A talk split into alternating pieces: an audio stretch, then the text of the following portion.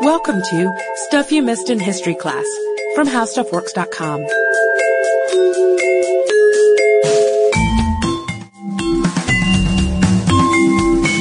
Hello and welcome to the podcast. I'm editor Candace Gibson, joined today by Josh, curious like a cat Clark.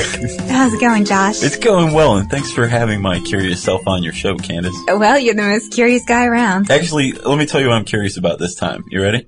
Genghis Khan.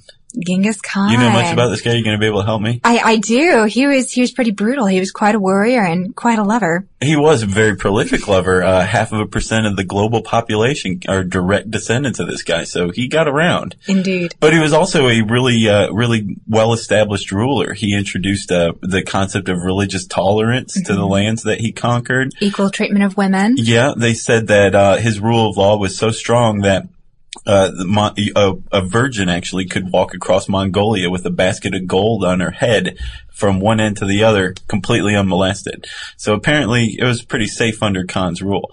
But he was also a vicious, brutal killer. I mean, this guy killed a lot of people. Right? So if you weren't one of his subjects, you weren't really safe under his rule. Uh, Pretty much, yeah. Well, if you opposed him, he had a he had a rule of thumb that if um, you gave up, You you surrendered, he let you live. If you resisted him, you were dead as a doornail. And actually, when I was a younger man, I first got into Khan by reading in Uncle John's Bathroom Reader, which I really used to be into. Um, that Khan actually killed one million seven hundred and forty-eight thousand people in one hour.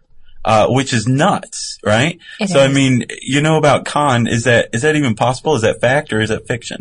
I'm afraid you've been conned, Oh, Josh. Terrible. I know, I couldn't resist.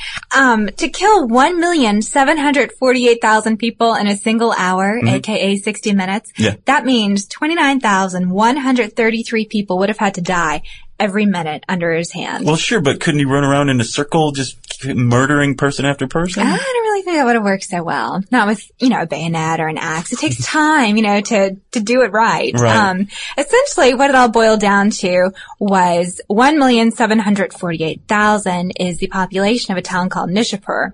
Okay. And Khan and his people were there, and it just so happened that his favorite son-in-law was killed. And his daughter was pretty ticked off about it, and so she made a plea for her father to murder everyone to make up for this one guy's death.